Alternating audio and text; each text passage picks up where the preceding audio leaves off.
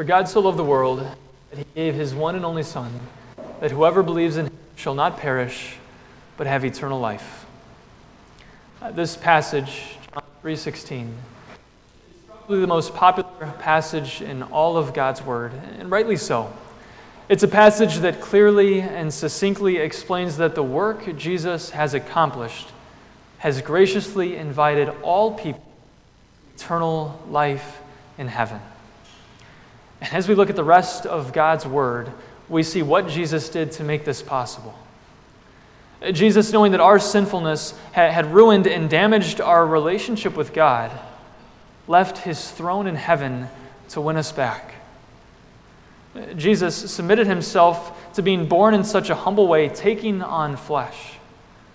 Jesus then submitted himself to all of the laws and commands that are found in God's word so that his perfect life could be gifted to us. And Jesus then submitted himself to the death that we deserve to die for our sins when he went to the cross, suffering both a physical and a spiritual death, so that his death could be gifted to us as well. All of this work Jesus accomplished so that he could restore our relationship with God. All of this work Jesus accomplished so that he could graciously invite all people to eternal life in heaven. But Jesus is concerned that people will reject his invitations of grace. Jesus is concerned that people will reject his invitations to eternal life in heaven. And Jesus' concern that people will reject this invitation is what led him to tell the parable that's before us this morning. Now, for the past two weeks, we've been looking at parables that Jesus has spoken to the religious leaders on the Tuesday of Holy Week. Uh, the religious leaders who confronted Jesus, asking who gave him the authority to do everything that he had been doing. Last week, we heard Jesus' parable about the vineyard owner who sent his servants and even his very own son to the tenant farmers who kept brutally murdering everyone that the owners sent their way.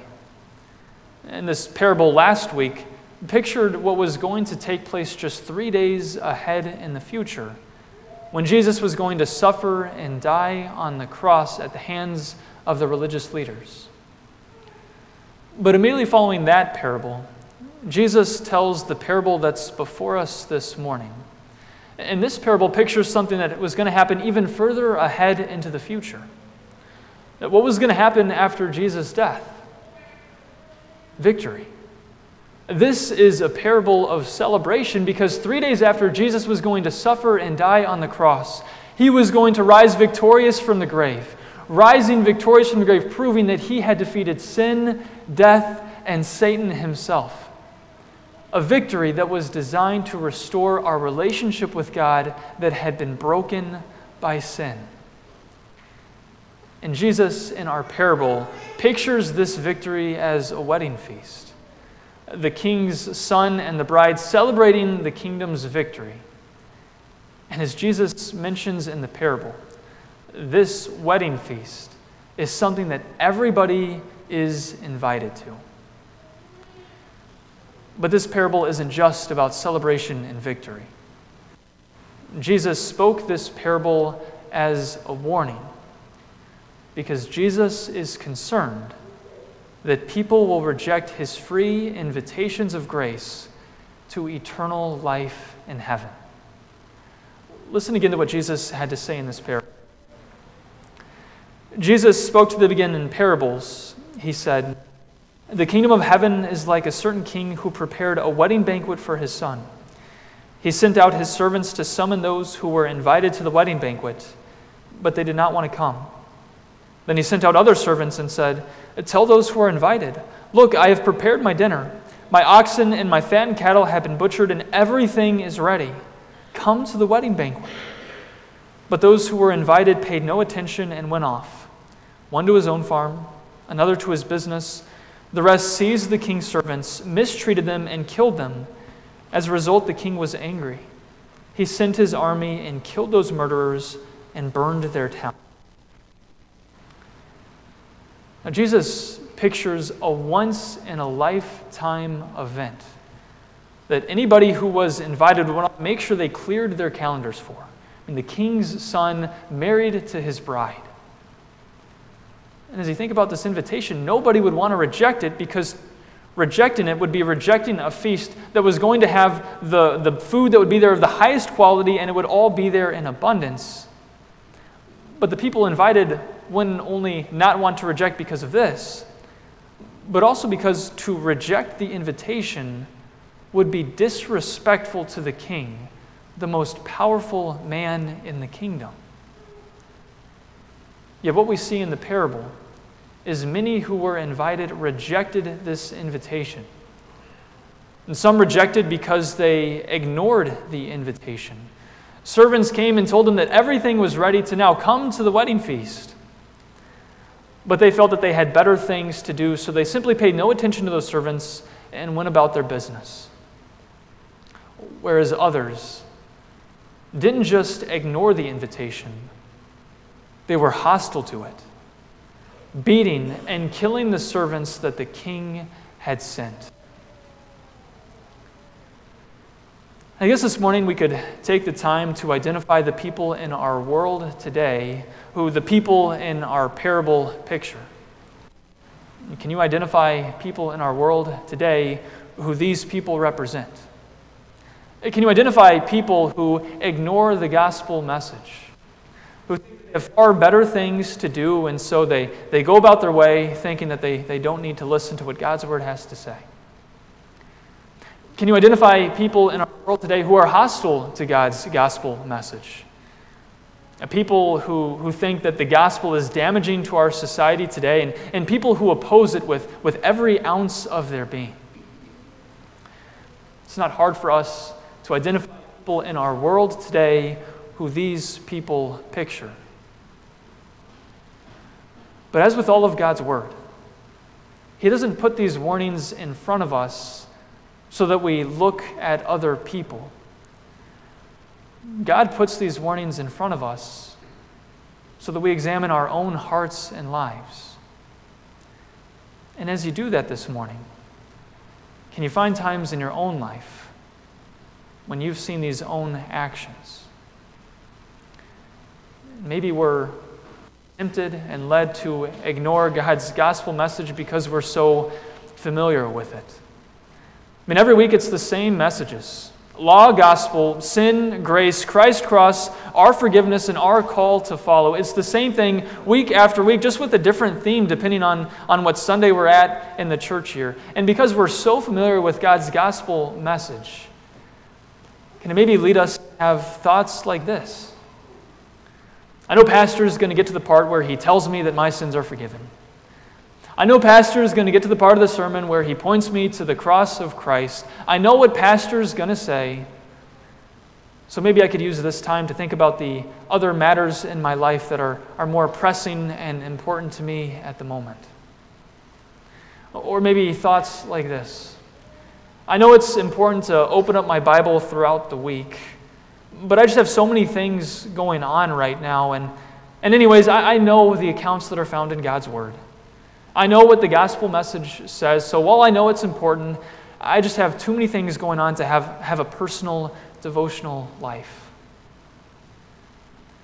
Can our familiarity with the gospel message put us in danger of rejecting it? Or how about our tendency to be hostile to God's gospel message. Which maybe sounds kind of weird since we're currently seated in church where we're gathered around God's word to praise and worship the one true God. But we're called to be Christians and to live our lives of faith not just on Sundays, but, but every day of our lives. Do we find that our sinful natures sometimes have a problem with what God calls us to do throughout our lives? God, you want me to find joy in my salvation always. But then why do you keep allowing all these sufferings and hardships to come into my life? Don't you see how hard it is to always find joy?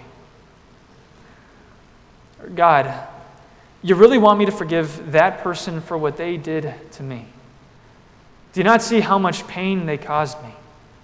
Do you not see how much hurt they brought into my life? We find that our sinful nature sometimes has a problem with the things that God calls us to do in our lives. And God is concerned that people will reject his free invitations of grace to eternal life in heaven. God is concerned that you and I will reject his free invitations of grace. And that's why God places these warnings in front of us, so that we can hear his warnings and be reminded of the firm foundation of our faith that is on Christ. So we can be reminded that God desires for us to see his invitations and to trust and believe in what he has done for us. And after Jesus warns at the beginning of our parable, well, as it continues, we see that the king continues to invite. Then the king said to his servants, The wedding banquet is ready, but those who were invited were not worthy. So go to the main crossroads and invite as many as you find to the wedding banquet. Those servants went out to the roads and gathered together everyone they found, both good and bad and the wedding hall was filled with guests.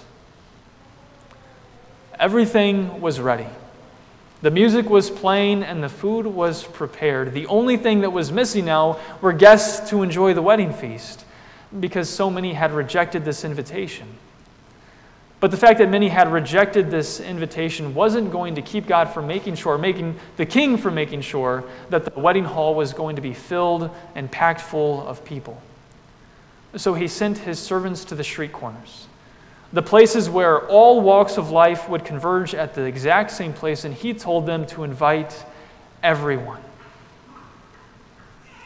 He didn't care if it was the elites of society or the lowly of society, if it was the rich or the poor. The king wasn't concerned about the right or the wrong kind of person being invited. All the king was concerned about was making sure that his wedding feast was going to be packed full of people.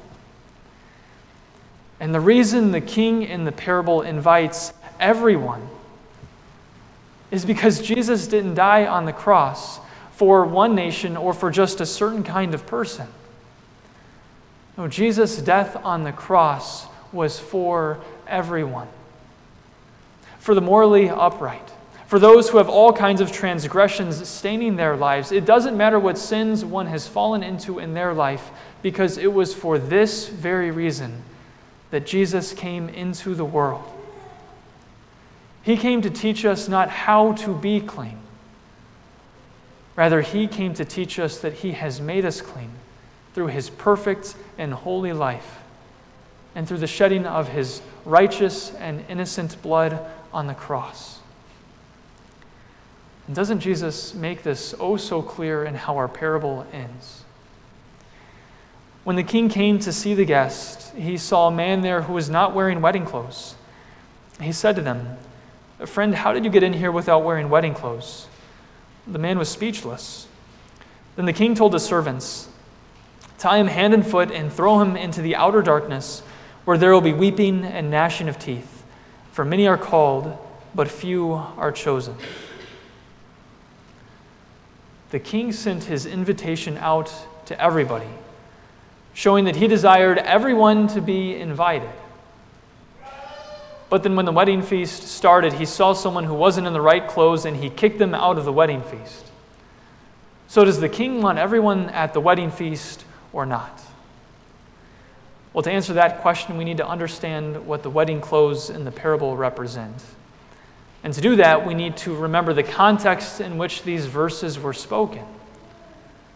Jesus was speaking to the religious leaders, the ones who refused to see him as the promised Messiah, and the ones who thought that they were going to earn heaven through their strict observance and obedience to God's laws and commands. And Jesus' words of judgment were spoken against them.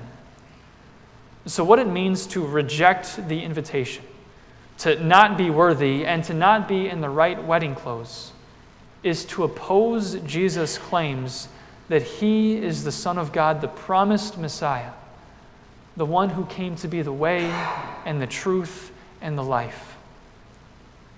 And when one rejects and opposes Christ, will they then forfeit the blessings of forgiveness and eternal life in heaven that he has won for all? Now, Christians, if we think that in any way our works are what are going to earn us eternal life in heaven, then we are greatly mistaken. Any thought, any thought of comparing ourselves to that person or, or to those people and thinking that because we're better than them, God is going to grant us eternal life in heaven. Or any thought of thinking that as long as we do more good works than bad works, that God is going to owe it to us to grant us eternal life in heaven. Any thought that puts the focus on our very own works is going to lead us to the same fate of the religious leaders of being kicked out of the eternal feast in heaven. There is only one way to heaven, and that's through a life of repentance. Repentance, which consists of two things, which first consists of despairing over the sins that we have fallen into in our own lives and despairing of the total depravity of our sinful nature, realizing that there is nothing that we could do on our own to get to eternal life in heaven. And which then consists of fixing and focusing our eyes on Christ as the one who has made us fit for the entry feast in heaven by offering his very own life on the cross, where he paid for your sins and gifted you his very own righteousness, perfection, and holiness. And God doesn't want you to reject his free invitations of grace to eternal life in heaven. God clearly displays this in the fact that he not only sent his son to be your Savior, but God also displays this in the fact that he works through his gospel message to create faith in hearts like yours and mine. In hearts that were at one time darkened by sin and opposed God in everything that had to do with Him. But God worked through His gospel message to create faith in our hearts, to trust and believe in Christ, and to see Him as our Savior from sin. Praise God that His invitation is for you. Praise God that His invitation is free. Praise God that His invitation to eternal life in heaven is yours because he has led you to believe. Praise God that his invitation has given you the assurance that he has done everything for you to assure you that you will have a place at the wedding feast in heaven. Amen. Now may the peace of God, which surpasses all understanding, guard your hearts and minds through faith in Christ Jesus. Amen.